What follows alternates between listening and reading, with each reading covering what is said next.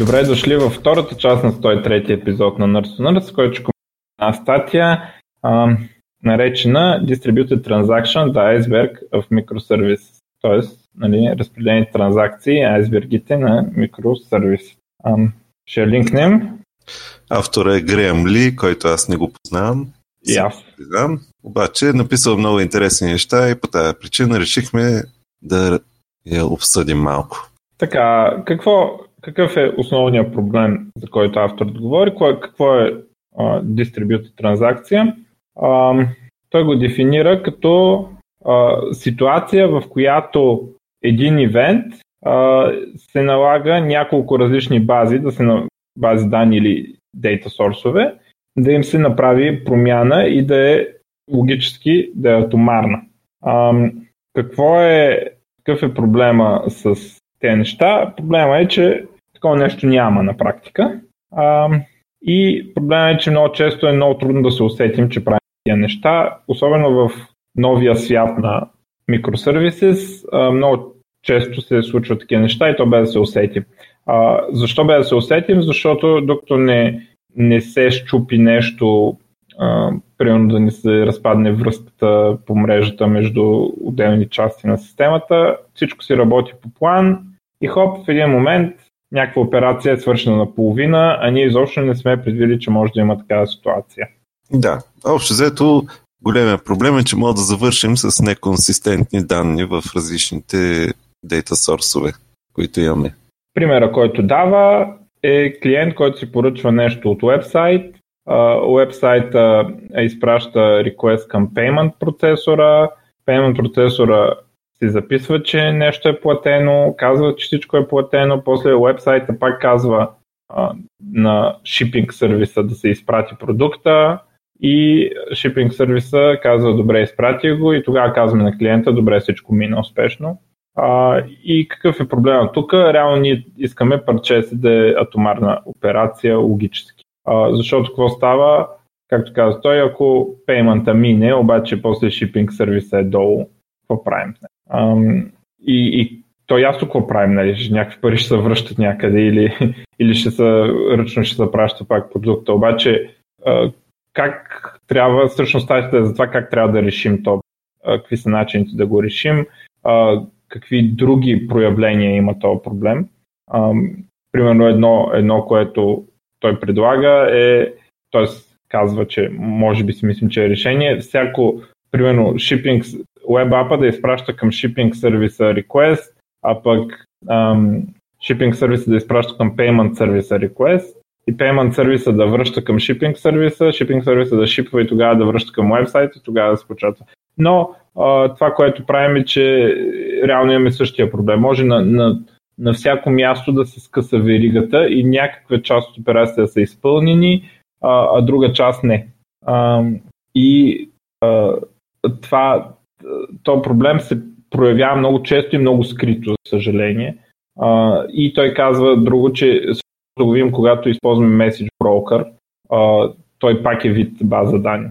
А, вие, Васо, имате ли такива проблеми? Нали? Ти си по микросервис последните дни. Ами, точно такъв проблем сега не сме срещали, но като цяло в нашия случай май апдейтваме един data source. А останалите, които ползваме, са по-скоро за, за взимане на дейта. Реално апдейтваме само на едно място. Така че специално аз до сега не съм имал такъв опит, а това всъщност, кое, което в момента правя е първия, първия проект, който е с микросервиси. А може би имате и не знаете. А да, сигурно имаме. Ето, по принцип имаме много проекти в а, компанията, обаче съм доста отскоро и не съм запознат с тях. Не, не, мисълта ми е, че може би има нещо, което се случва. Нали? То, това е по-долото, че а, е много лесно да не се усетиш, че имаш а, дистрибутирана транзакция. Докато не се случи един път да, да се прецака по средата транзакцията и да имаш неконсистентно състояние, а, просто може да не знаеш, че го имаш. Много, много често са а, скрити. Възможно е, да. Той предлага а, решения. А, Едно решение, което предлага, е решенията, по принцип, според него трябва да са асинхронни. И а, да има един главен сервис, който а, е нещо като Source of Truth, който управлява цялата работа. А, в неговия пример, както го е дал, а, това е шипинг сервиса и WebApp се обръща към шипинг сервиса. Шипинг сервиса се записва в неговата си база данните, които потребителя е въвел, примерно кредитната си карта и така нататък. А, и му каза на потребителя, добре, готово е, а, изпратихме, нали, а, приключихме поръчката. И после почва асинхронно в цикъл да се опитва да, да вземе payment от payment сервис. И ако фейлни payment сервиса, се опитва пак да вземе и така за принос retry. Ам, и това нещо всичкото става асинхронно, докато не, не успее. Нали. Тоест няма опасност. А, вече сме записали в базата нещо и ще продължаваме да работим с тези данни, докато не, не, не успее успешно да, да мине пеймента и пак ние да запишем в същата база на шипинг сервиса, че ам, сме изпратили нещата и е минало успешно. Ам, естествено, за мен е тук очевидният проблем. Ам, какво става, ако а, не може да се, да се извърши пеймента? Има много решения. Те, те решения трябва да бъдат решени в бизнес логиката. Обикновено означава да, да пратим а, имейл на клиента а, и да му кажем, ами, сори, обаче поръчката ти е кенселната, защото еди какво.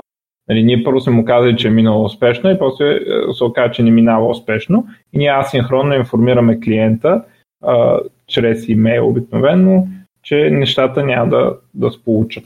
Да, това в случай, че никога не, не успее да си, да си изпълни този луп, който отново и отново, нали, явно не е безкрайен, ами пробва примерно 20 пъти, ако не успее 20 пъти, вече кенселва.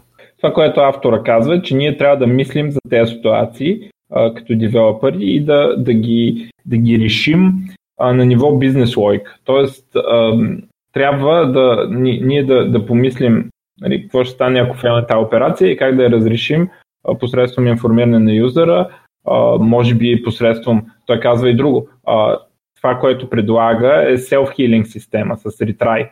Обаче а, може да имаш система, в която човек се намесва в този момент. В смисъл, просто получаваш съобщение, не мина заявката, тази, която асинхронната, и получава примерно администратора. Администратор трябва на ръка да оправи състоянието на системата. А, или а, ти принципно а, можеш а, да знаеш а, някаква, че нещо е окей okay да, примерно, да, да се щупи, тогава можеш просто да изтриеш а, невалидните данни, примерно, а, или да игнорираш факта, че липсва. А, ние, примерно, имаме там на едно, един проект, имаме, получаваме някакви устро, устройства, някакви данни като температура и такива от някакво поле, примерно, някакъв кър.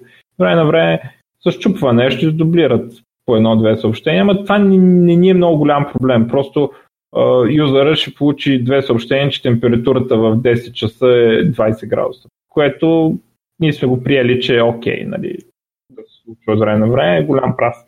Това зависи от бизнес логиката най-вече. Да. Аз, доколкото знам и Амазон правят това, като отиш да поръчаш, а, ти казва, че има наличност и той, те знаят каква наличност има, обаче тази наличност, ако всичките юзери, които, особено при промоции и такива неща, ако всичките юзери, които поръчват, се опитат в един и същи момент да поръчат, те не, не може това число става ботълнек с наличността. И те за това го процесват асинхронно. И, и когато свърши, всички след това получават, съжаляваме, отменена ви е поръчката, защото наличността е свършила. Въпреки, че юзерите на екрана са видяли, че има наличност. А, и това е, да, юзер experience пада, обаче в някой момент това е единствения начин ти да скелниш. А, и, и ми изтискаме зави и го правим така. Но те си разработили бизнес процес за а, тази ситуация. Ам, той а, казва, ам, как може да се, да се реши проблема и казва какви са основните а, неща за автоматичното решение.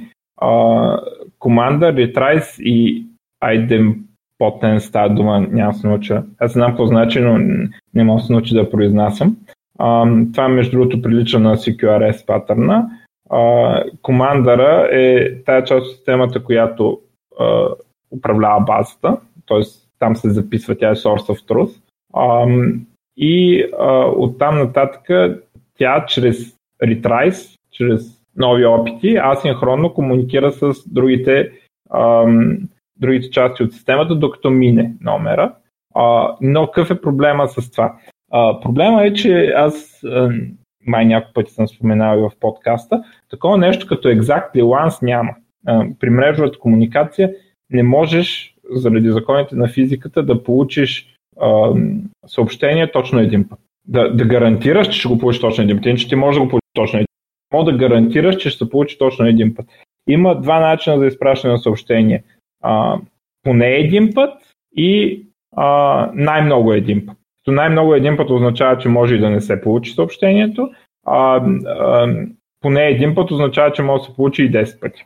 А, има разни протоколи и такива неща, които казват, че гарантират exactly once, но те а, обикновено някъде лъжат. И има някаква звездичка exactly once, ако вашия код е и тук никога не крашва. Примерно, нали? И а, той, че exactly once не може да съществува. И а, как се решава проблема с не може да съществува exactly once? Правиш retries и после правиш така наречения idempotence, т.е. това е възможността една операция да се повтори без да има проблем върху, без да има проблем от това. Ам, например, какво може да направим? Може всяко съобщение да му генерираме едно уникално, нали, с висока степен на уникалност. Ам, и когато пристигне съобщението, в, да проверяваме дали вече не сме го записали да. в другата система и евентуално да не го записваме втори път. Ам, това е форма на duplication. Да, ако стане въпрос примерно за някакво плащане, да имаме начин да проверим това дали вече не е платен.